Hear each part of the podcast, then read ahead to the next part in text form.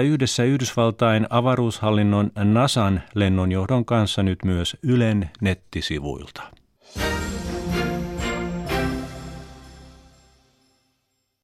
Yle Radio Suomi, ajan tasa.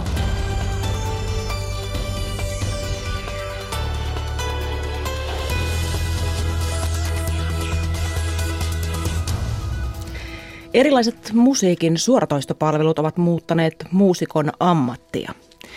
Kenelle rahat sitten oikein menevät, jos kuuntelen musiikkia noiden palveluiden kautta? Siitä saamme lisätietoa tässä lähetyksessä. Sanossa saameksi fraasisanakirja on yksi tiedon julkistamisen valtion palkinnon saajista. Mikä merkitys kielen elvyttämisellä, elvyttämiselle tunnustuksella on siitä hieman ennen puolta. Haastattelevamme kunnanjohtaja haluaa herättää keskustelua työvoiman liikkuvuudesta ja kannustamisesta. Kuulemme myös, kuinka Saturnusta tutkineen kassiiniluotaimen matka päättyy tänään. Lopuksi on luvassa retroilua ja menneiden vuosikymmenten muotia. Aloitamme kuitenkin ikävillä uutisilla Lontoosta. Minä olen Mira Stenström, tervetuloa kuulolle. Tämä on ajan tasa. Kuten tuossa uutisessa kuultiin, Lontoon metrojunassa on tapahtunut aamulla räjähdys. Räjähdys on sattunut matkustajavaunussa lounaisessa Lontoossa, kun metrojuna on ollut maan päällä sijaitsevalla asemalla.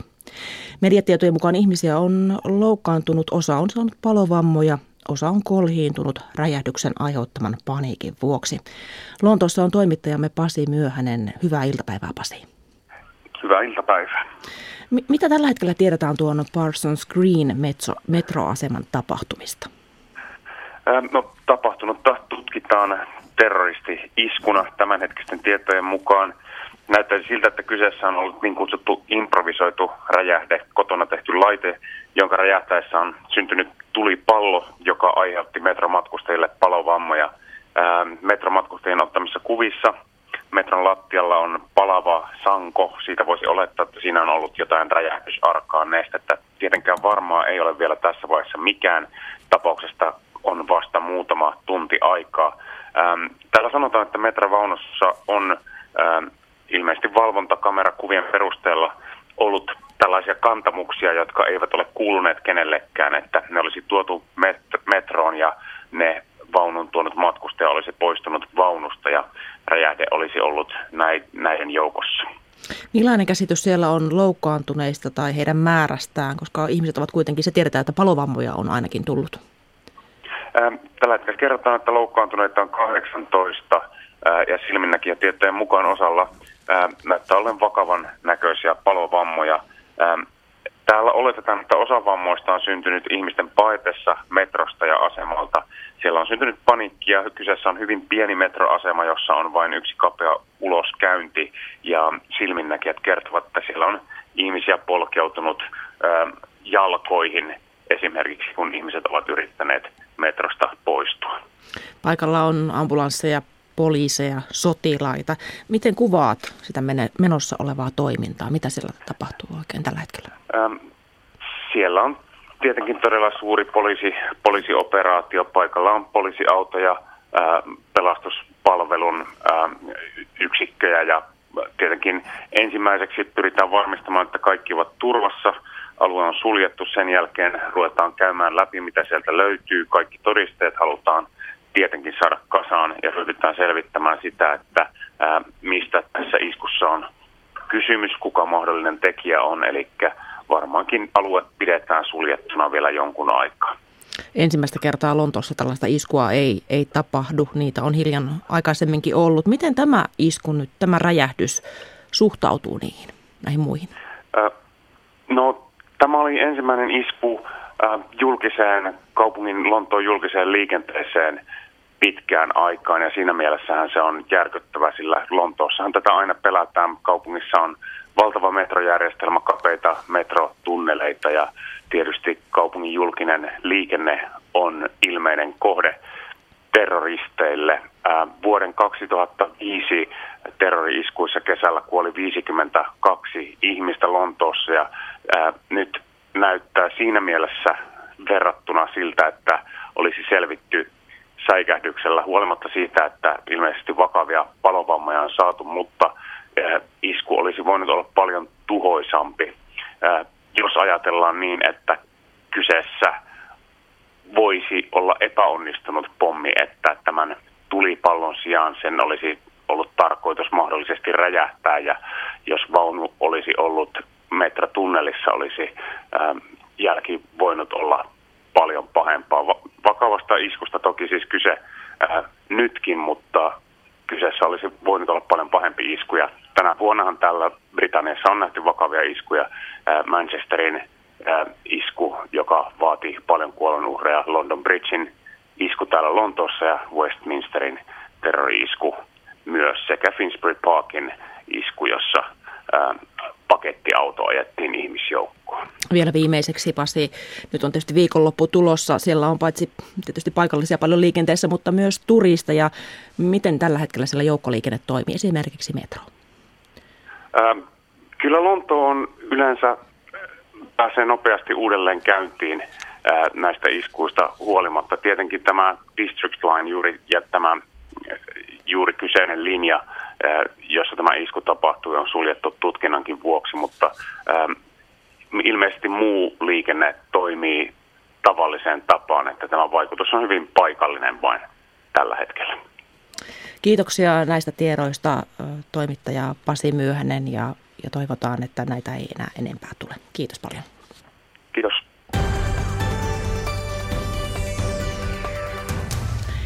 Sitten musiikin maailmaan. Muusikkojen liitto nimittäin vietti satavuotis syntymäpäiväänsä äsken Helsingissä.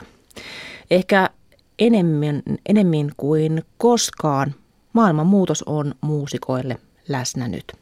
Nimittäin niin sanotut suoramusiikkipalvelut, mistä meille täällä Pohjoismaissa yleisin on ruotsalaislähtöinen Spotify, ne ovat muuttaneet ammatin. Näin tätä asiaa tulkitsee Muusikkojen liiton lakiasioista vastaava Lotta-Liina Pokkinen – jolla itselläänkin on muusikon taustaa viulistina. Se on ollut aika, aika merkittävää, tietysti muutoksiahan tässä alalla tapahtuu koko ajan. Et musiikkiala on semmoinen, että me jotenkin ollaan koko ajan meikäläiset, meidän taiteilijat on niitä muutoksen airuita ja ensimmäisten uusien tuulien jotenkin eteenpäin viejiä.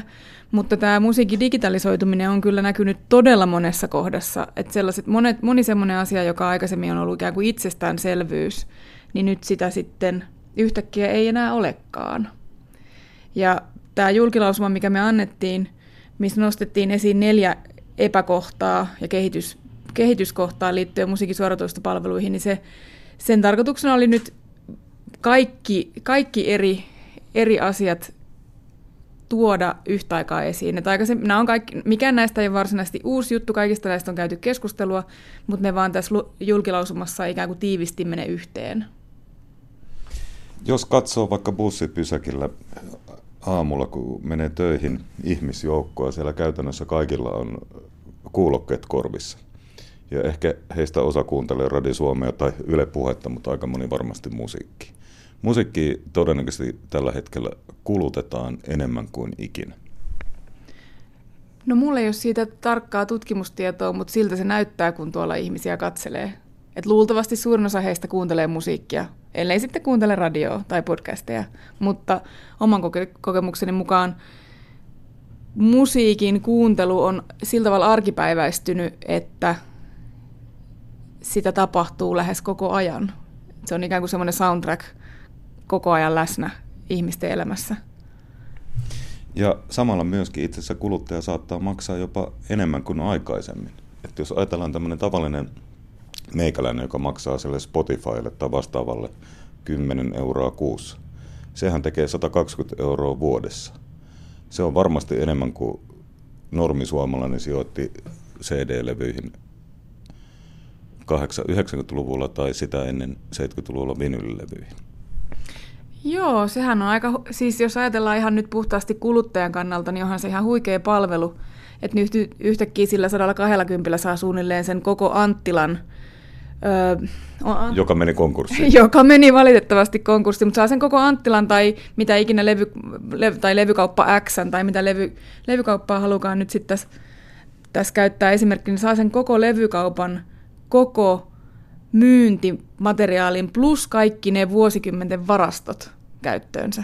Et rahaa, rahaa varmasti moni käyttää siihen enemmän, mutta toisaalta sit myös sen palvelun aikamoinen etu on se, se että siinä myös sit aika paljon saa sillä rahalla. Ja se on tavallaan tässä tämä ristiriitainen, eikö niin, puoli, että, että me saadaan käytännössä kaikki maailman musiikki helposti saataville, mutta sitten muusikot ei välttämättä hyödy siitä kovinkaan paljon. Joo, tämä on tosi kiinnostavaa. Mä itse ihan henkilökohtaisesti todella, todella pitkään yritin sinnitellä ilman Spotifyta, koska mua vaan niin paljon ärsytti se, kun mä tiesin, että sieltä ei artisteille juuri mitään tule. Mutta tota, vuosi sitten mä sen otin käyttöön ja kyllä se on, se on ihan huikea palvelu. Se on ihan huikea, että yhtäkkiä voi keksiä, että hei mä voisinkin kuunnella tota ja sitten se suunnilleen löytyy sieltä. Mutta tosiaan tälle ihan puhtaasti juridiselta kannalta, niin siihen liittyy sellaisia epäkohtia, mitä, mitä kuluttajatkaan ei tiedä. Ja joita monia vuosia sitten pohdittiin, että saataisiko me semmoinen joku yleislisenssi, Mun mielestä sitä käytettiin, puhuttiin tämmöisestä ilmiöstä kuin music like water, että meillä olisi ikään kuin tämmöinen vesimaksu ja sitten sitä vastaan saisi käyttää kaikenlaista musiikkia netistä. Ja Spotify on nyt vähän niin kuin se, mutta se on vaan sitten tapahtunut bisneksen ehdoilla ja sitä kautta siellä on ehkä jotkut asiat jäänyt, jäänyt sitten sille vanhalle niin bisnestolalle. Käytännössä sen omistaa isot levyyhtiöt, eikö niin? Isot levyyhtiöt saa rahaa siitä, että Spotifyta tai YouTubea tai jotain muuta kuunnellaan.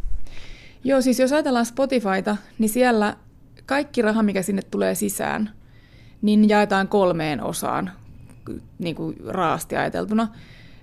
Yksi osa jää sille palveluntarjoajalle, eli Spotifylle. Yksi osa lähtee näiden masterien oikeudenomistajille, eli käytännössä levyyhtiölle tai jollekin jakelijalle, joka edustaa levyyhtiötä. Ja kolmas osa menee sitten biisin kirjoittajille, säveltäjät, sanottajat, sovittajat, ja ne menee, se raha menee teoston kautta.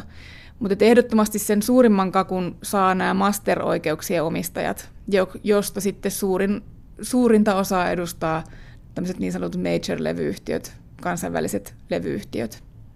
Mutta siellä on myös pakko olla mukana pienten levyyhtiöiden, joka tarkoittaa sit sitä, että, että jos mä kuuntelen vaikka suomalaista independent-levyyhtiöllä, riippumattomalla levyyhtiöllä tehtyä jatslevyä, niin saattaa olla, että tavallaan se kuuntelu, mistä mä maksan, ei menekään sille, vaan se meneekin sitten vaikka, nyt en yhtään niin kritisoi, mutta Antti Tuiskulle tai JVGlle, jotka on näitä isoja tähtiä Suomessa. Joo, eli tosiaan yksi asia tässä meidän julkilausumassa, mikä me nostettiin esiin, oli tämä Spotifyn tyyppisten suoratoistopalveluiden tulonjakomalli. Ja niillä on tällä hetkellä käytössä sellainen niin sanottu pro-rata tulonjakomalli, joka tarkoittaa sitä, että se sisään tuleva raha jaetaan siitä suhteellisesti suurin osa menee niille, joita on kuunneltu eniten. Ja me haluttaisiin, että Spotifyssakin siirryttäisiin tällaiseen niin sanottuun user-centric tulonjakomalliin, jossa se kuuntelijan 10 euroa menee juuri niille, joita hän on kuunnellut. Et tällä hetkellä, kun minä maksan sen 9,90 kuukaudessa, niin en mä tiedä, mille, kelle se menee. Koska se, sen mä tiedän, että se ei, mene, se ei mene yksi yhteen niille, ketä mä kuuntelen. Ja yksi tämmöinen riippumaton levyyhtiö tuottaja kertoo, että, että ennenhän se oli niin, että jos isä ja tytär osti 50-luvulla singlen, isä kuunteli sitä kerran ja tytär ehkä sata kertaa, mutta se summa, mitä levyyhtiö sai, oli ihan sama. Nyt se ei mene sillä tavalla. Joo, toi on hauska analogia. Sehän on just näin, että nyt me saadaan sillä kympillä ne miljoonat levyt käyttöön ja sieltä sitten se business ikään kuin sisäisesti katsoo, että kelle se mun kymppi nyt sitten jakautuu. Ja siihen vaikuttaa kaikki ne miljoonat käyttäjät, jotka myös minun laillani kuuntelee sitä musiikkia. Ja meillä on, me saatiin oikeus, opetus- ja kulttuuriministeriöstä OKMstä saatiin, saatiin tukea semmoiselle tutkimukselle, joka meillä on nyt tällä hetkellä menossa. Eli me ollaan ihan kerätty, saatu dataa, jota nyt ikään kuin louhitaan, että miltä se näyttäisi – jos siirryttäisiin sellaisesta pro-ratamallista user-centric-malliin, jolloin ikään kuin se isä ja tytär saisi siltä tavalla taas vallan takaisin, että he oikeasti pystyy vaikuttaa, mitä heidän rahalle tapahtuu ja kelle se menee. No, Tässä väkisinkin tulee mieleen, kun ollaan täällä Muusikkojen liiton tiloissa, niin tuota, oletteko te hoitaneet jotenkin huonosti tämän edunvalvonnan? Niin, se on tosi hyvä kysymys. Ainahan kaiken voi tehdä paremmin, mutta tota, jos miettii ihan puhta, että et sitten tietenkin voi kysyä, että et miten paljon tässä niinku ammattiliitto voi tehdä. Et perinteisesti se meidän duuni on ollut työehtosopimusten neuvottelemista ja, ja niiden perään katsomista, että työehtosopimuksia noudatetaan ja minimipalkat maksetaan. Ja sitä työtä meillä on edelleen, mutta sitten tämä kaikki muu freelancerin arkeen liittyvä sopimustoiminta ja edunvalvonta on kyllä koko ajan kasvattanut alaa. Ja se on esimerkiksi se, mitä mä täällä Muusikkojen liitos päivittäin teen, että mulle ihmiset lähettää levytyssopimuksia ja kustannussopimuksia ja managerisopimuksia tsekattavaksi. Ja siinä mä itse näen, että se ei ole enää, se, se ei ole samalla tavalla niin kuin isossa mittakaavassa edunvalvontaa, koska siinä on enemmän kyse ihmisten henkilökohtaisista sopimuksista.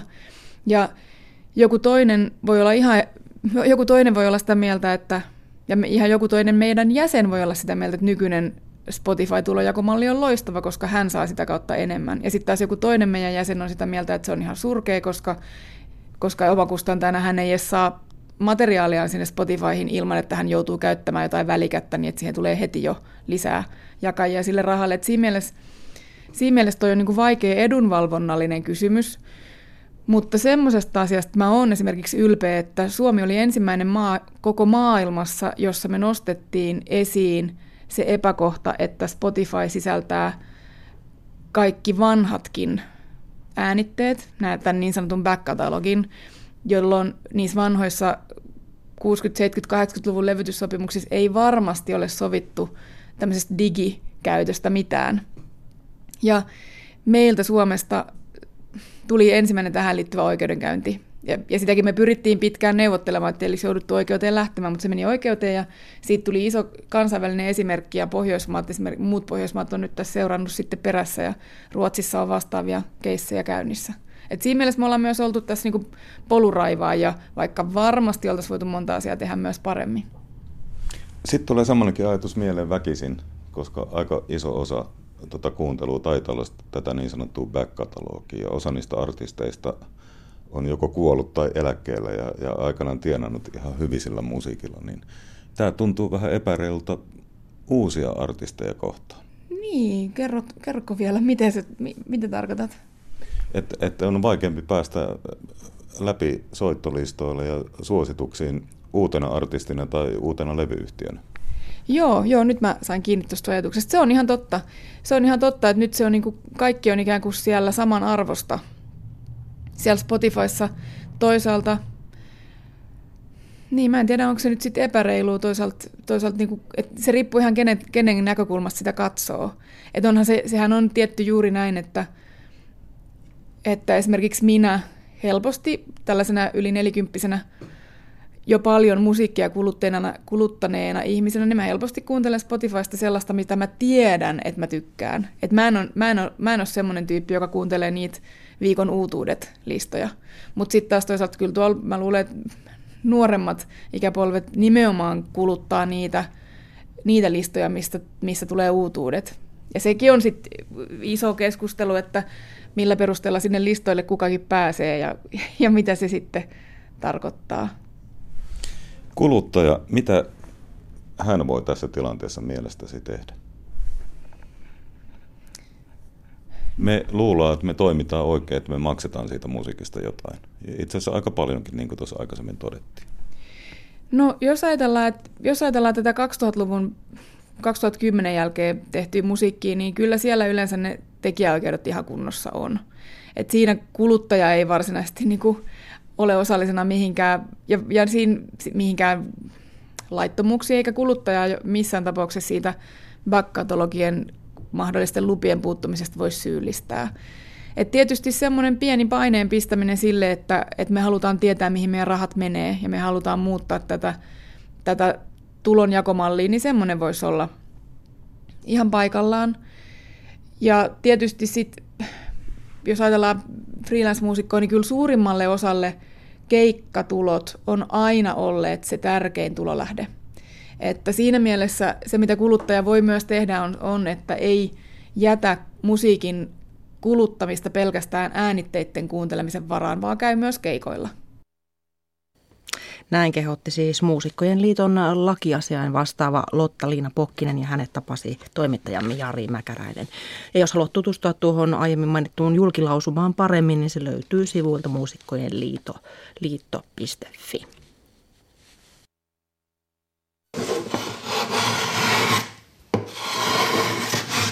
Mutta ehkä ne on kaikki, mitä on niinku tehnyt, niin sitten vienyt, vienyt kohti tätä, tämä on ehkä homma, missä on ihmisenä parhaimmillaan.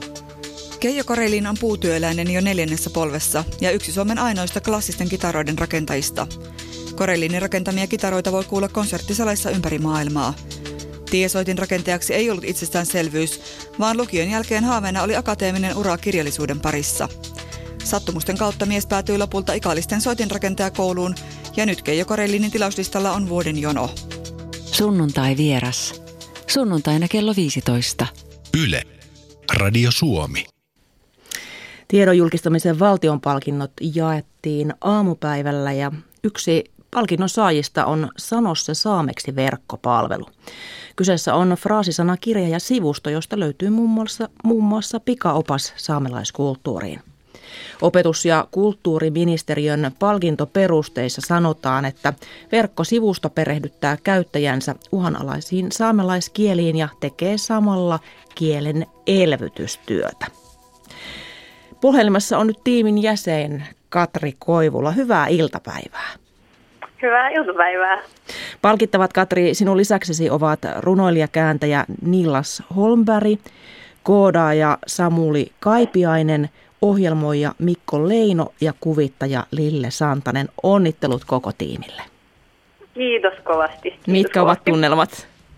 Hyvät ovat tunnelmat. Tässä ollaan päästy pois sieltä jakotilaisuudesta ja ollaan syöty jo ja nyt valmistaudutaan illanjuhliin. Mitä silloin on luvassa? No, äh, siis tilasin isältäni kymmenen pulloa kuohuviinia, joten eiköhän tästä jonkinmoiset juhlat saada aikaiseksi. Juhlat, juhlat käyntiin. Tämä teidän projekti Kyllä. käynnistyi vuosi sitten keväällä. Millä tavalla kieltä on tähän mennessä saatu elvytettyä? No toivottavasti sillä tavalla, että ihmiset on käynyt siellä meidän verkkosivustolla ja mahdollisesti opetellut muutaman fraasin ja, ja ehkä käyttänyt niitä arjessaan ja ainakin sillä tavoin, että, että esimerkiksi itse Niilaksen kanssa, joka, joka on tätä projektia mun kanssa, joka ymmärtääkseni kuuntelee myös tätä lähetystä. Terveiset hänelle. Terveiset hänelle. Niin äh, me kun esimerkiksi tuolla WhatsAppissa lähetellään viestiä, niin, niin minäkin, minäkin lähetän sitten hänellä aina vähän väliä fraasin, jos toisenkin pohjoissaameksi. Joten sillä tavalla, sillä tavalla se, kieli, se kieli on elpynyt äh, myös näin niin kuin omassa käytössä.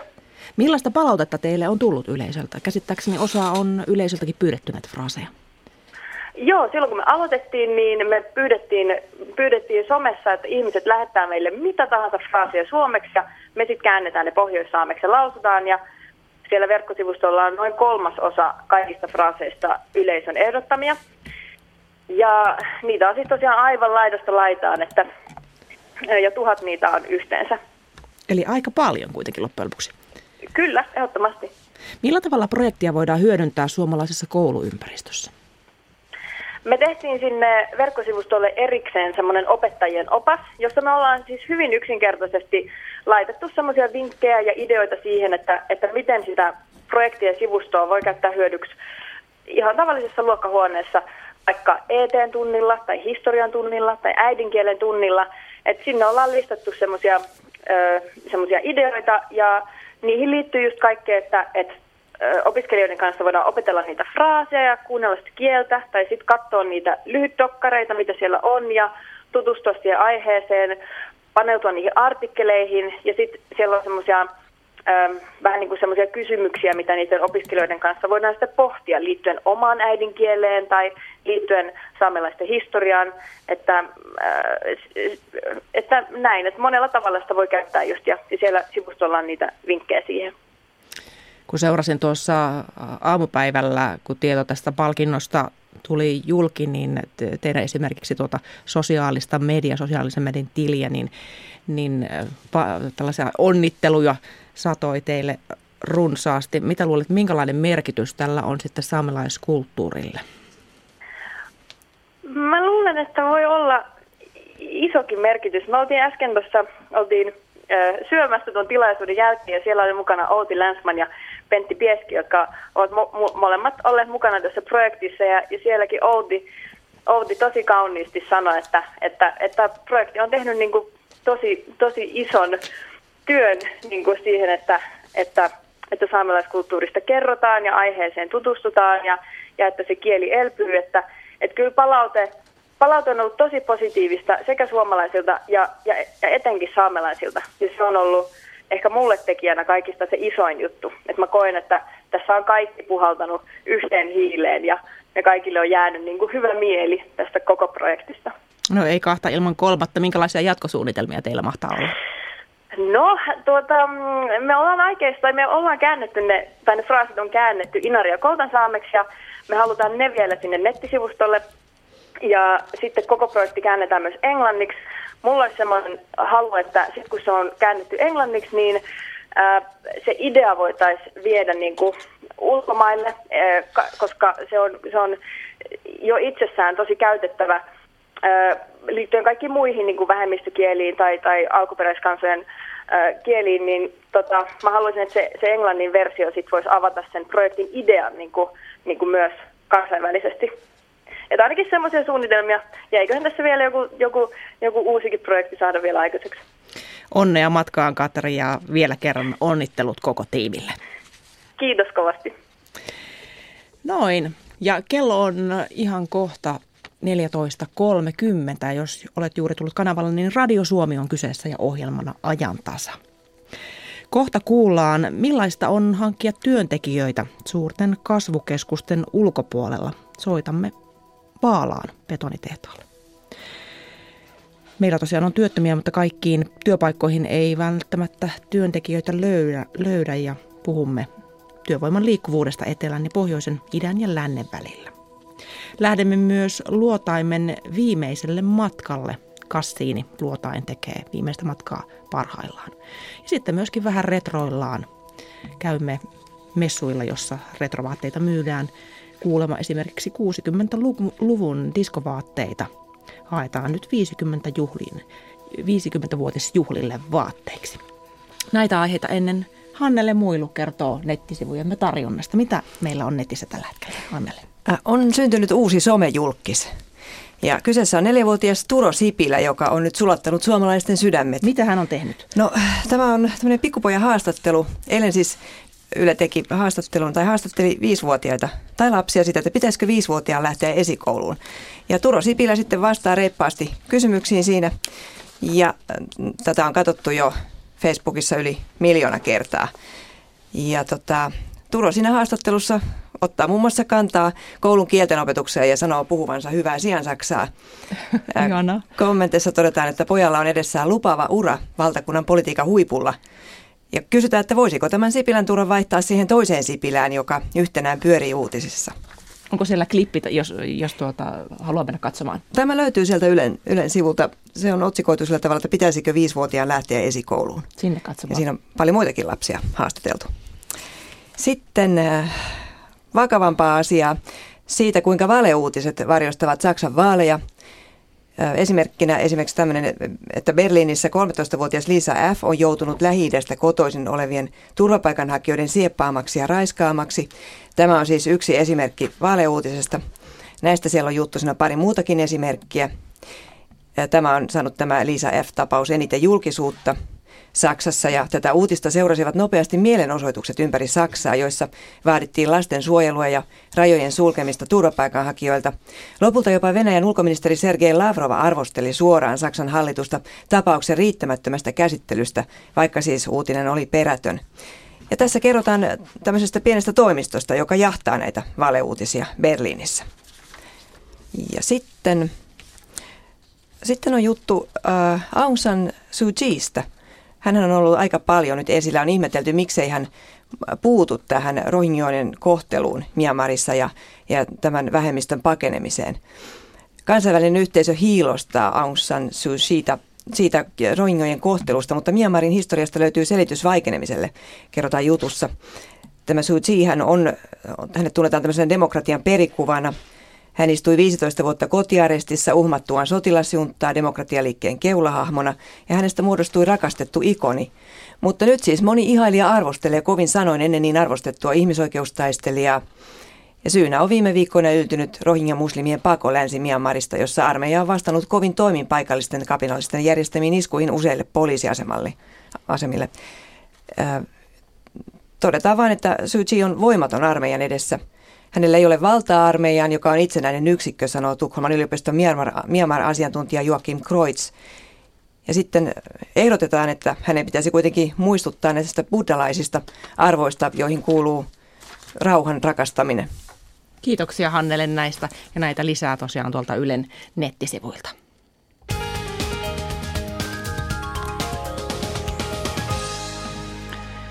Ensitiedote liikenneonnettomuudesta Heinolaan tielle 4 Lahden ja Jyväskylän välille. Tarkempi paikka on Kouvulantien liittymästä. Kilometrin äh, vaikutusalue on suuntaan, siis äh, vaikutusalue on Heinolan pohjoisen liittymän suuntaan. Ensitiedote liikenneonnettomuudesta tielle 4 Heinolaan, Lahden ja Jyväskylän välille. Tarkempi paikka on Kouvolantien liittymästä noin kilometri kilometrisuuntaan Heinolan pohjoinen liittymä.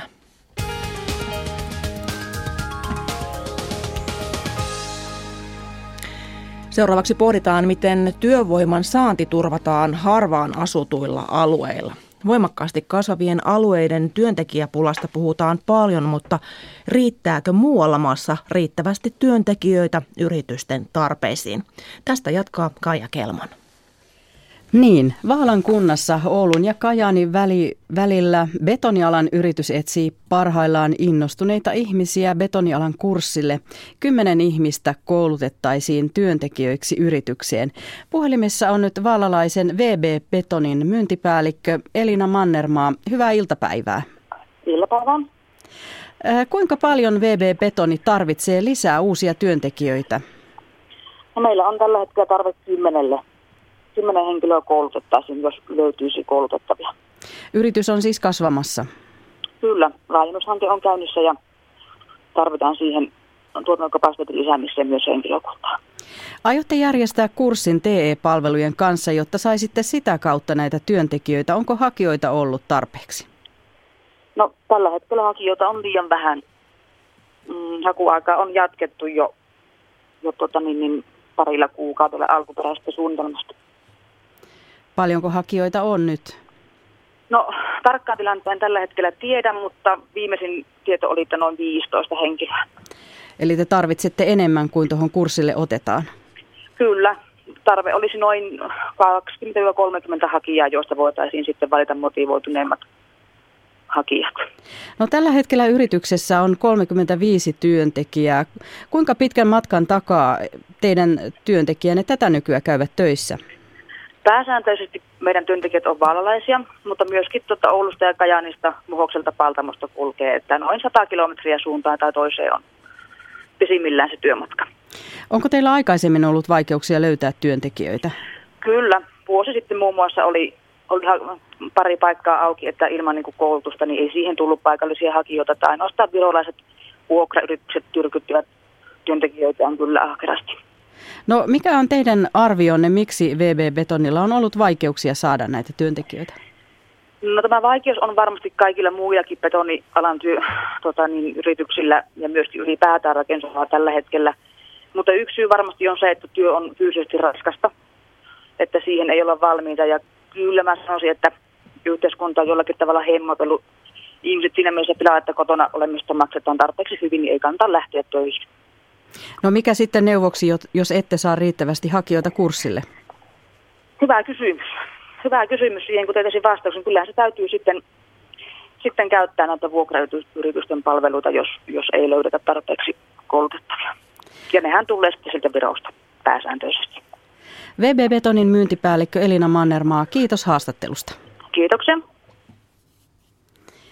Ja sitten seuraavaksi kuullaan, mitä Vaalan kunnanjohtaja Tytti Määttä ajattelee asiasta. Hän itse asiassa haluaa herättää keskustelua työvoiman liikkuvuudesta myös pohjoiseen päin. Voisiko Etelä-Suomesta tulla Pohjo- Pohjois-Suomeen työntekijöitä, sillä osaajista on nyt pulaa myös pohjoisessa. Olli Ihamäki haastattelee Vaalan kunnanjohtajaa. Työttömiä pitäjässä on koko lailla paljon.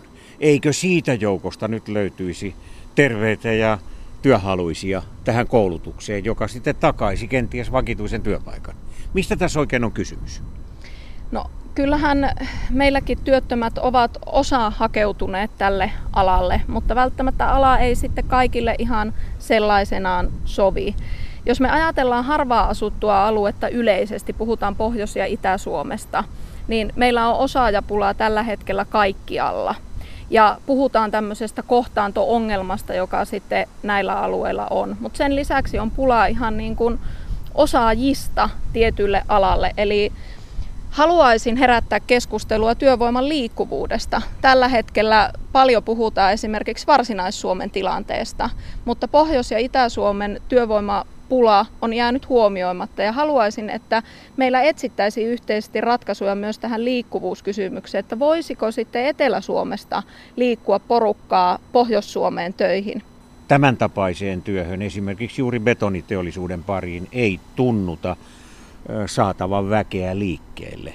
Ovatko työn tekijät, taikka siis työttömät, liian ronkeleita, vai mistä tässä oikein on kysymys? Miten sinä tätä asiaa selität, joka on hyvin tärkeä esimerkiksi teidän kuntanne eh, elinkeinopolitiikan kannalta? No se tietysti on jokaisesta yksilöstä varmasti kiinni, että minkä alan niin kokee sellaiseksi, että sille haluaa ylipäätänsä hakeutua.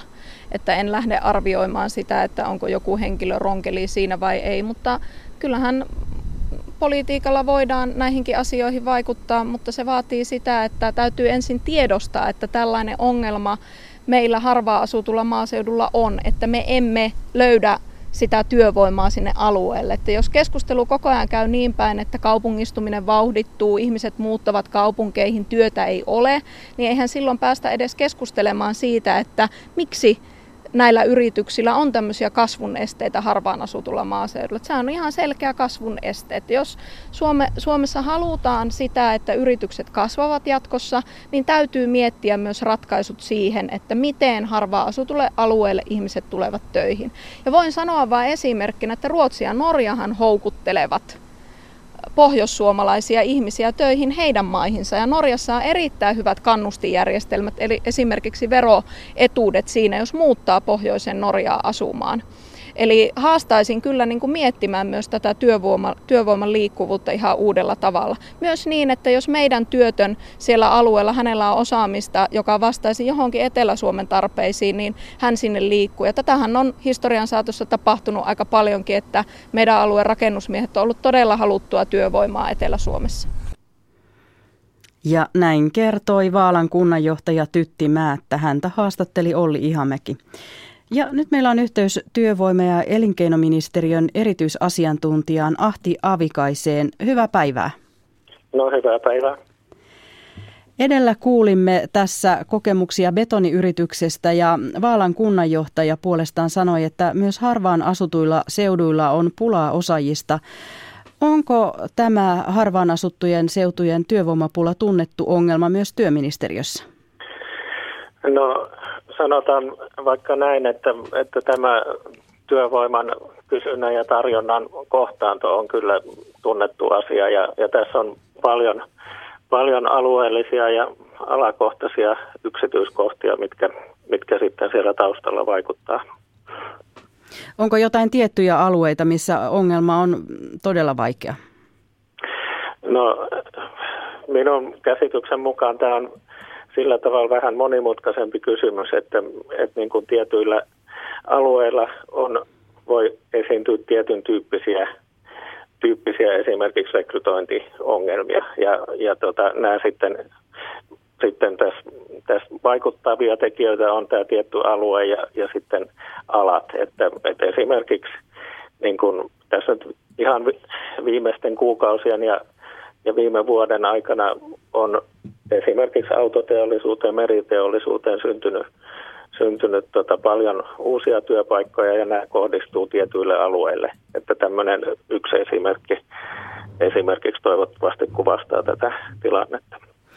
No siellä kunnanjohtaja toivoi, että Etelä-Suomestakin voisi muuttaa työn perässä joskus pohjoiseen, niin onko tämä hyvä idea?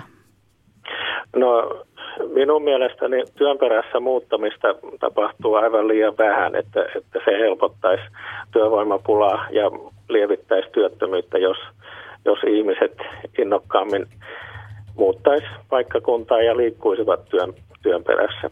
Että ilman muuta olisi, olisi suotavaa tämmöinen työn perässä liikkuminen ja myöskin, myöskin ammatillinen liikkuminen. Että jos oman alan töitä ei enää löydy, niin sitten esimerkiksi TE-palvelut pystyy tukemaan, tukemaan sitten uudelleen kouluttautumisessa ja muuta, jos, jos niin kuin jollekin toiselle alalle löytyisi töitä.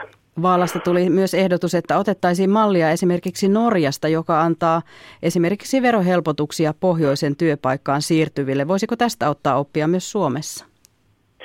No varmaan ihan mielenkiintoista olisi tämmöistä, tämmöisiäkin niin kuin seurata ja, ja, ja tarkastella, että toimiiko tämmöiset tuet. Että, että musta tuntuu, että, että Suomessa on ehkä, ehkä niin kuin tämän tyyppisistä tuista – pikemminkin luovuttu ja, ja nyt sitten niin kuin tämmöinen ihan vapaasti, vapaasti sitten ihmiset liikkuu ja, ja hakee töitä. Ja nämä on tietysti niin kuin tämmöisiä poliittisia päätöksiä, että minkä, minkälaisia ratkaisuja, ratkaisuja tämmöisissä asioissa tehdään. Ahti Avikainen, miten arvioitte, kasvaako kilpailu osaavista työntekijöistä entistä enemmän maan eri osien välillä?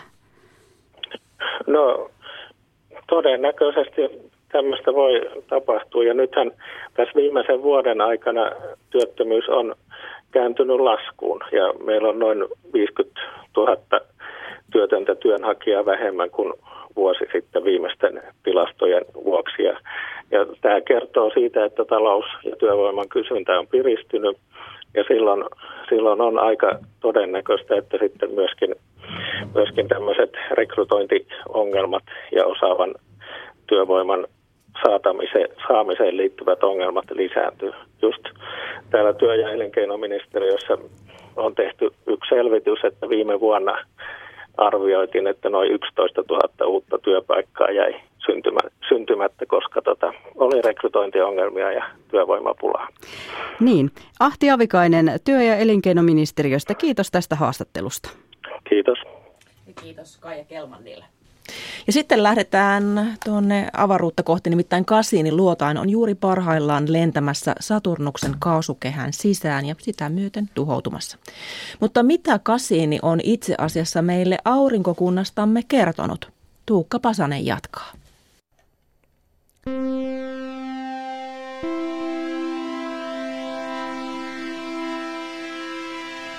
Aivan näillä hetkillä puolentoista miljardin kilometrin päässä maasta reilu kaksi tonnia painava ja hieman yhtä merikonttia suurempi kasa metallia katoaa sananmukaisesti kuin tuhka tuuleen. Tällä kertaa Saturnuksen kaasukehän loputtomiin tuuliin, jotka puhaltavat ajoin yli 500 metrin sekuntinopeudella yli kuusi kertaa kovempaa kuin Irma-hurrikaanin huipputuulen nopeudet. Yhdysvaltain avaruusvirasto NASAn, Euroopan avaruusjärjestö ESAn ja Italian avaruustutkimusjärjestö ASIin lähes 4 miljardia dollaria maksanut ja 20 vuotta kestänyt Cassini-hanke palaa Saturnuksen kehässä olemattomiin. Cassini-luotain on ollut yksi tähtitieteen merkittävimmistä ja eniten aurinkokuntamme koostumusta avaavista hankkeista.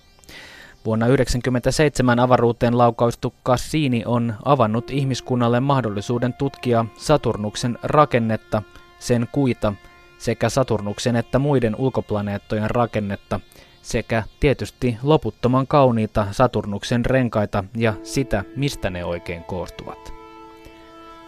Cassini luotain ja sen mukana lähtenyt Saturnuksen Titankuun pinnalle matkannut Huygens laskeutuja taivalsivat aurinkokuntamme läpi noin seitsemän vuotta ennen kuin pääsivät Saturnuksen läheisyyteen kesällä 2004. Puolisen vuotta myöhemmin Huygensista tuli ensimmäinen vieraan planeetan kuun pinnalle matkannut laskeutuja, kun se laskeutui Titanin pinnalle joulukuussa 2004. Siitä lähtien Cassini on kiertänyt Saturnusta ja sen kuita, ottanut kuvia ja laajentanut kuvaamme siitä, mikä tuo mitoiltaan lähes 10 kertaa maankokoinen planeetta oikein on. Ja tilastot puhuvat puolestaan. Lähes 8 miljardia matkattua kilometriä, 294 matkaa Saturnuksen ympäri, yli 4500 000 kuvaa ja lähes 4000 tieteellistä artikkelia julkaistuna. Kiitos Cassinin tiedämme nyt, että Titankuun pinnalla on nestettä, joskaan ei vettä, vaan metaania ja etaania. Titanilla on myös ilmakehä, joka koostuu typestä. Titanin pinnalle on ajateltu lähetettävän uusia tutkimusaluksia, jotka voisivat selvittää elämän mahdollista olemassaoloa, sillä muun kuin veteen perustuvan elämän olemassaoloa ei ole poissuljettu. Cassinia ei oltu rakennettu tätä tutkimaan. Kiitos Cassinin tiedämme myös, että Enkeladuskuun pinnan alla voisi sielläkin olla elämää. Kuvien perusteella voi päätellä, että Enkelaaduksen eteläisellä puolella saattaisi sijaita lämmin suolainen meri jään alla.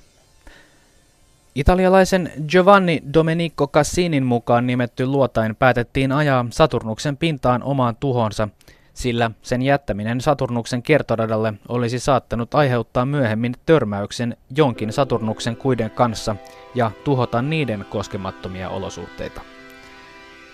Cassini lähettää viimeiset kuvansa Saturnuksen kaasukehän sisältä, jotka saattavat kertoa vielä viitteitä siitä, kuinka jättiläisplaneetta on syntynyt. Cassini on kertonut ihmisille enemmän aurinkokuntamme jalokivestä kuin osasimme odottaakaan, mutta samalla se on herättänyt aina vain uusia kysymyksiä. Kenties niihin vielä vastataan. Näin siis Tuukka Pasanen kertoi Cassinin luotaimesta. Avaruudesta matkaamme nostalgiaan. Menneiden vuosikymmenten muodilla retro- ja vintage-vaatteilla on oma käyttäjäkuntansa. Kävin Helsingin messukeskuksessa antiikkitapahtuman yhteydessä tapaamassa retrosta innostuneita. Tänä päivänä sanottaisiin varmaan clutch, eli tällainen kirjekuorilaukku, mutta miten mahdottiin tuolloin 50, 60, 70-luvulla luonnehtia tuollaista kirjekuorilaukkua? Näin omasta muistista ja oman perheeni kyllä se kirjekuorilaukku olisi ollut suomeksi. Tuo sama laukkumalli, tuollainen kädessä kannettava pikkulaukku, se on edelleen muodikas. Niin, muoti kertaa aina itseensä, että sieltä tulee uudelleen, että vaikea keksiä polkupyörää uudelleen. Evergreen Garderobi-liikkeestä omistaja Sirpa Kiviharju. Sinulla on tässä paljon tällaisia retrovaatteita, vai pitäisikö sanoa vintage-vaatteita? Mä itse määrittelen retron vähän laajemmin ja koskee niin uudempaakin sitten, että sehän on vaan semmoinen, retro tarkoittaa sitä, että kerran on eletty jo se aika, että nuorilla 90-lukukin on jo elettyä aikaa ja retroa, että meillä on tässä hyvin monenikäisiä vaatteita. 40-luku, sieltä vähemmän tulee tänne, että nyt on vintageen lasketaan 80-luku, niin meillä on sitä mukana. Sitten muun tyyppisissä tapahtumissa, kun käydään, niin on myös niille nuorille niitä 90-luvun juttuja mukana. Eli Ysäri vetää jo kyllä. nuoria hakemaan tällaisia retrovaatteita? Joo, kyllä. Mihin, mihin niitä haetaan? Haetaanko juhliin vai ihan jokapäiväiseen pukeutumiseen? Usein jokapäiväiseen. Että näitä voi yhdistää, uusia ja vanhoja vaatteita. Eli niin kuin meillä tuossa on sloganina, että omintakeiselle pukeutujalle. Eija Mannila Vintage EIS-liikkeestä. Sinulla on asu, joka ainakin minun ajatukset vie ehkä sinne 50-luvulle. Osuuko oikeaan? No ehkä vielä vähän vanhempaa. Että mä luulen, että tämä on aika lailla englantilainen sodanajan puku, että tämä on säkkimäistä ää, viskoosikangasta tai säkkimäiseen kudottu tämä. Ja tämmöiset isänmaalliset värit painettu siihen, että se on varmaan 40-luvun sieltä pulaajan juttu. Eli jos kuulijoille hieman kuvailisi, niin hänellä on päällään tuollainen mekko, hieman polvien alle ulottuva sinistä, punaista, valkoista. Valkoinen on pääväri, sitten samaan sävyyn helmet ja punertava. Mikä tämä hattu on? Se ei ole pillerirasia. Miksi tätä kutsutaan? Olisikohan tämä kalotti lähinnä. Tämmönen, tämä on 50-luvun hattu sitten. Ja siihen voi täytyy, täytyy sanoa, että tyyliin sopivat kissamaiset lasit. Oletko itse viehtynyt tämän ajan pukeutumiseen? olen. On 70-luvun loppupuolelta asti harrastanut tämmöistä vintage-pukeutumista ja lähinnä se 50-luku on niin kuin, lähinnä sydäntä, myös 40-luku, 60-luvun alku, että siinä. Mutta liikkeen myötä on sitten vähän laajentanut tätä aikakautta, että kyllä mulla on varmaan 30-luvusta tonne 80-luvun alkupuolelle asti. Sinulla on tosiaan täällä erilaisia hattuja, tuollaisia kalotteja niin kuin sinulla on päässäsi, sitten on tuollaisia huoppahattuja, paljon käsilaukkuja. Sitten panen merkille myös nämä silmälasikokoelmat. Niistäkin löytyy menneiden vuosikymmenten silmälasimalleja, mekkoja. Täältä löytyy myös miesten vaatteita. Miten menneet vuosikymmenet ovat näitä materiaaleja kohdelleet? Villakankaat yleensä hirmu hyvin, jos, ei ole, jos on vaan säästynyt koilta ja turkiskuoriaisilta. Että ne on ne kaikista pahimmat villan tuhoajat, että miesten puvut on pääasiassa villaa noin 40-luvun ja painavat todella paljon. Sama on noissa naisten talvitakeissa. Et silkki on tietenkin sitten taas ollut haurampi materiaali, että jo ihan ihmisihon eritteet on sitä syönyt, päivänvalo syö sitä hirveästi ja sitten on tietenkin tämä 60-luvun poluesterikausi krimpleene, niin sitähän ei saa niin kuin hävitettyä millään muulla kuin polttamalla se sulaa muovimöykyksi, että siihen ei pysty mitkään. Ajakaan hammas. ei oikein sekään, että ne kyllä säilyy aika hyvin. Ketkä ostavat tällaisia tuotteita? No, on olemassa ihan Suomessakin tämmöisiä joukko vintage-pukeutujia, jotka pukeutuu lähes päivittäin ihan alusvaatteita myöten. Melkein voi sanoa, että naiset pukee sukkanauhaliivit ja saumasukat ja tämmöiset. Ja sitten on tämmöisiä, jotka liittää arkipukeutumisensa jotain kivaa, pientä yksityiskohtaa, vanhan huivin, vanhan käsilaukun, hansikkaat. Miehet etsii paljon niin kuin vanhoja liivejä ja paitoja ja käyttävät ihan normaali pukeutumisessa semmoista. Ja nämä 50-luvun rock'n'rollin harrastajat, mobiilistit ja sitten on pin-up-tytöt nykyään. Se on aika pinnalla tällä hetkellä, että kyllä näitä ihan löytyy. Jos äsken oltiin 40-50-luvun tunnelmissa, niin sitten siirrytään 60-70-luvulle ja kun vertaa tätä osastoa noihin viereisiin osastoihin, niin värimaailma on aivan erilainen. Retrosisko-yrityksen omistaja Seija Pernu. Kuinka kysyttyjä tällä hetkellä 60-70-luvun kankaat ja vaatteet ovat? Tampella ja Marimekko myy aina. Mutta sitten vaatteissa on vähän semmoinen tilanne, että osa porukasta tykkää pukeutua vintage-vaatteisiin, mutta se 60-70-luku ei oikein vielä ole tullut sillä lailla niin kuin, kuin esimerkiksi joku 50-lukukin, että niitä harrastajia on aika paljon. Mutta tota, nythän järjestetään 60-luvun teemabileitä aika paljon tällä hetkellä, kun 50 täyttää. niin, tota, niin mä vuokraan myös vaatteita ja vuokralle ne käy hyvin. Minkälaiset asukokonaisuudet 60-luvulta nyt ovat himoittuja, joko sitten, että vuokrataan tai ostetaan itselle? No kyllähän ne on nämä diskovaatteet, joita haetaan ihan hirveästi kyllä, mutta että niitä on tosi vaikea löytää. Että 60-luvullahan oli se, se semmoinen twiki, hyvin kapealinjainen minimekko, mitä haetaan ja valitettavasti niitä on kyllä aika vähän säästynyt. Jos ne on säästynyt, ne on aika pienikokoisia. niin niissä, niissä tahtoo olla, että kauhean leveät hartiat ja leveä vyötärö ei kannata olla. No ei kyllä joo, että, että, että suurien kokojen kanssa on kyllä ongelma. Kuinka usein törmäät siihen, että kun ihminen kuolee ja sitten perikunta tietysti raivaa sen kodin, niin sieltä laitetaan surutta sellaista tavaraa roskiin tai polttoon sellaisia, joilla oikeasti voisi olla elämä ja se voisi olla jollekin todellinen aarre. Joo, valitettavasti näin tehdään kyllä edelleenkin, että mä toivon, että se tieto, tietoisuus lisääntyisi tästä, että myös vanhoilla vaatteillakin on arvoa, että kannattaa oikeasti niin kuin pyytää joku arvioimaan sitä vaatekaappiakin, että onko siellä jotain mielenkiintoista. Vinkkinä kuulijoille, minkälaisilla vaatteilla on arvoa?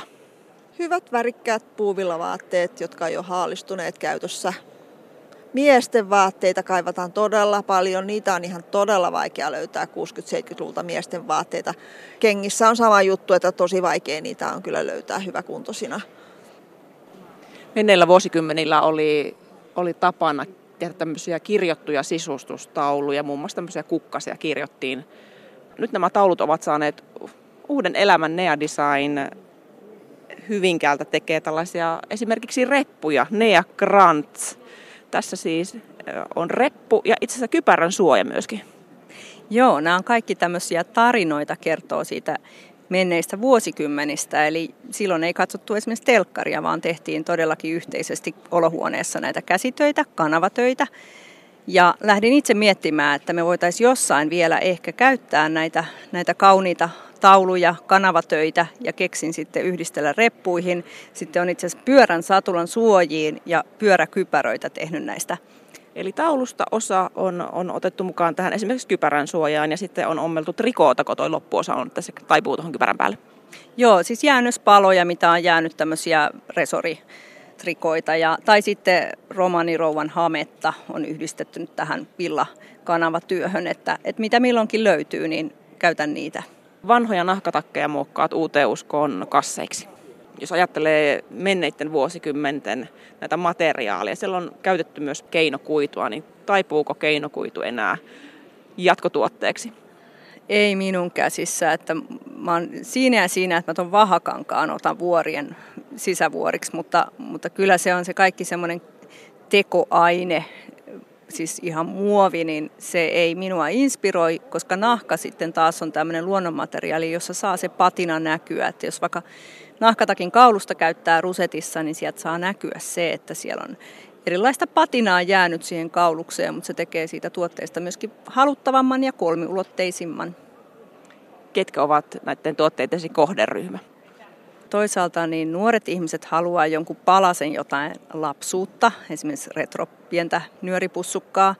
Vanhemmat henkilöt haluavat tanssikukkaron ranteeseen tai sitten esimerkiksi kun teen teepaidoista näitä päähineitä, jotka on yksilöllisiä, niin niitä menee kyllä laidasta laitaan.